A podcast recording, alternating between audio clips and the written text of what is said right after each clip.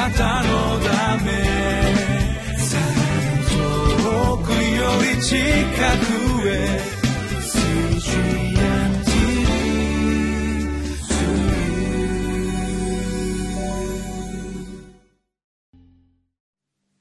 皆さんこんにちは。ミッションエイドクリスチャンフェローシップの牧師関根和夫です、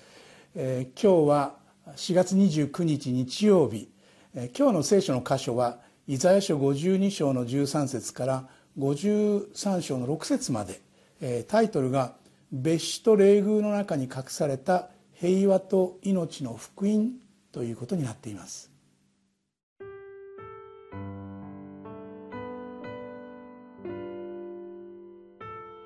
イザヤ書52章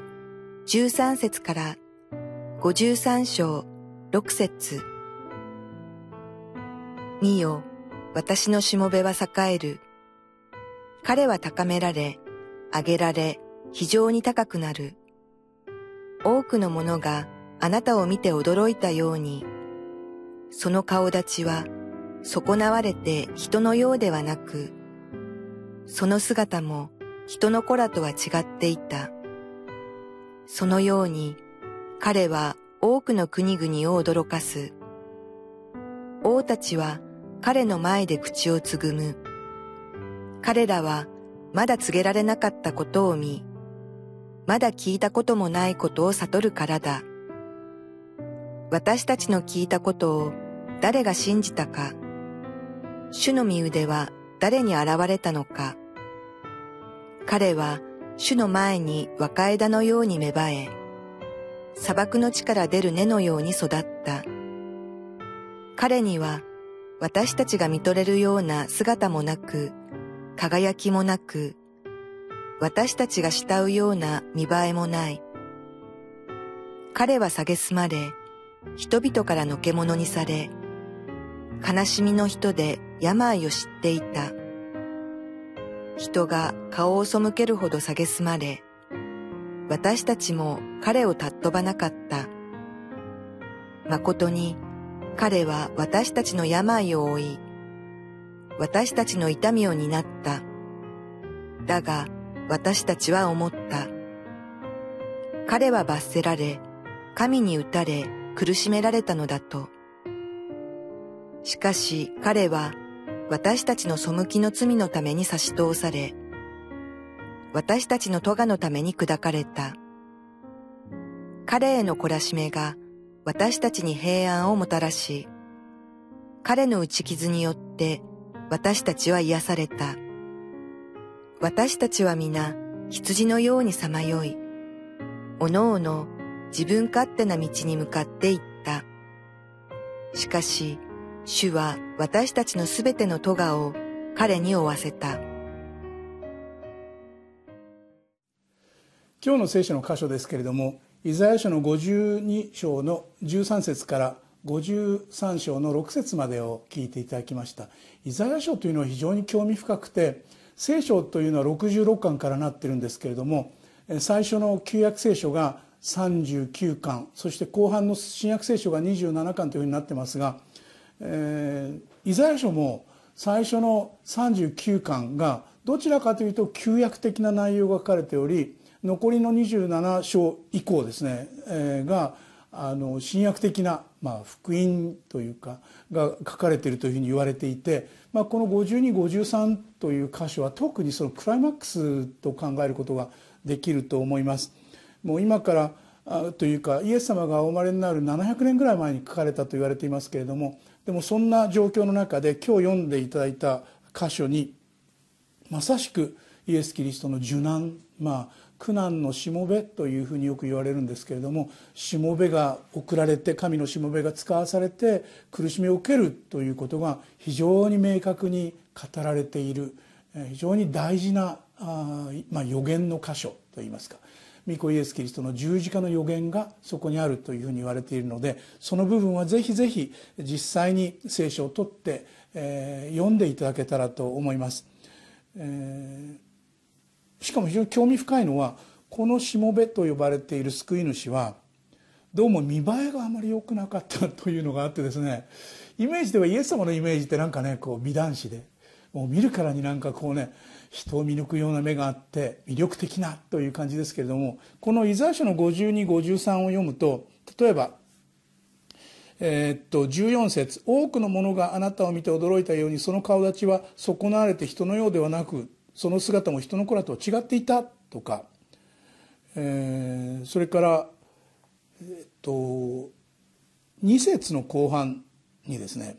彼は主の前に若枝のように芽生え砂漠の力出る根のように育った。彼には私たちが見とれるような姿もなく輝きもなく私たちが慕うような見栄えもないとこう書いてあるんですね。これが救い主の姿です。目立たなかったんでしょうね。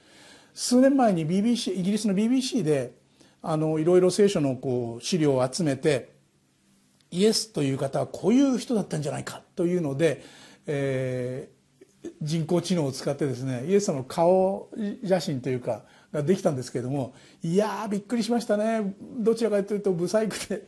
えー、というような感じだったんですけれどもおそらく当たってるんじゃないかなと思うんですがこういうイザヤ書のこういう言葉を読むと何か私たちが考えているヒーローというイメージとは全然違う。まあ、だからこそあのユダが、えー、イエス様を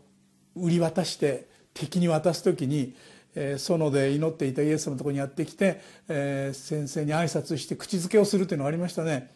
あれイエス様が目立たなかったからだというふうに言われてるんですけれどももっとイエス様がこう光っていたらですねもうすぐに分かったわけですけどでも全然目立たなかったので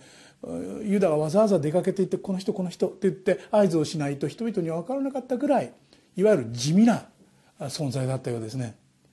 でもその内容ですけれどもそれはもう本当に驚かされますね。彼は蔑まれ人々からのけ者にされ悲しみの人で病を知っていた。人が顔を背けるほどに蔑まれ私たちも彼を尊ばなかった。まことに彼は私たちの病を負い私たちの痛みを担った。イエス・キリストというお方はいや私たちの救い主は人々から見捨てられるという痛みを経験し人々からいじめられるという経験をしそしてまた人間が経験するさまざまな理不尽ばかりではなくて病の痛み辛さというのもまたよく分かっててくださったお方でした。でここに書いているようにだが私たちは思った彼は罰せられ神に打たれ苦しめられたのだと。つまり人々はあの人があの苦しみを受けたのはきっと何か罪があるからではないのかと考えたらしい。そういうふうに。でも実際にはこのお方は全く罪がなかったわけですけれどもでも彼は私たちの背きの罪のために差し通され私たちの咎のために砕かれた。彼への懲らしめが私たちに平安をもたらし彼の打ち傷によって私たちは癒されたとあるんですね。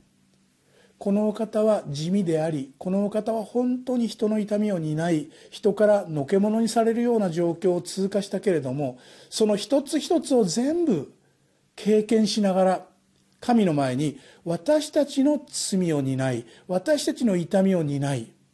つまり私たちに向かって「私はあなたの痛みが分かりますよ」と言ってくださるお方なのだ。私にはあなたの苦しみが分かりますよと言ってくださるお方ですよとイザヤは教えるんですね。安心しますよね。なんか偉い人がやってきてそしてなんか全然もう一般庶民の苦しみなんか全然知らないそういう人がやってきて私があんたを助けてあげましょうというのとは全く違う。威張ったところが全くない。こう威圧感が全くない。私たちと本当に肩を並べて歩むことができしかもさまざまな苦難を通過しながら福音書を見るとこのお方はあえて社会の弱い人たちのところに近づいていって触れている。あえて社会の中で見捨てられている人たちの友となって一緒に食事をしたりしている。そして人間の罪という罪を全部悲しみという悲しみを全部十字架の上で担い神によって打たれ裁かれそれによって私たちを解放したんですね。あなたの罪の処分は私が受けましたとイエス様は言うのです。あなたの悲しみは私は通過しました。だから分かりますよとイエス様はおっしゃるのです。そんな救い主それがイエス・キリスト。でこのお方がイエス様が来られる700年も前にすでに予言されている予告されているというのです。驚きです。でもやっぱりこれ読み直してそうなのかイエス様来てくれてありがとうございますって言えたらあなたの人生に新しいことが起こるんだと思うのです。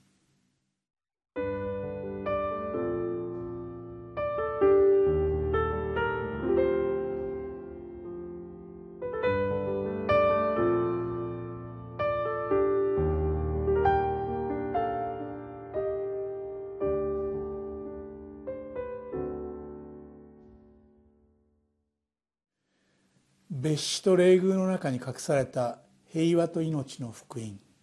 イエス・キリストはまさに別紙と霊宮の中を行きました。目立たなかったし本当にヒーローというイメージから程遠い感じです。でもそこに神の愛がある。そこに全ての人を寄せつけて離さない神の愛がある。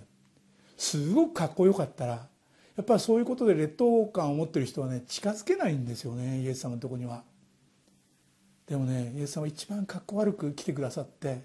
あなたに向かって私ねあなたの全部わかるよあなたの劣等感全部わかるよって言ってくださるお方。そんなお方があなたの味方です。そんなお方こそあなたの救い主で毎日あなたと共にいてくださいます。一言祈りましょう。イエス様来てくださって感謝します。罪を担い罪を許し私の痛みを担い痛みを全部味わってくださって感謝します。あなたは私の全てを知っておられるお方。主よ感謝します。あなたが一緒にいてくださることがどれほど心強いことでしょう。主よ今日もよろしくお願いします。一緒にいてください。皆により感謝してお祈りします。アーメン。あなたのため。り近くへ。水中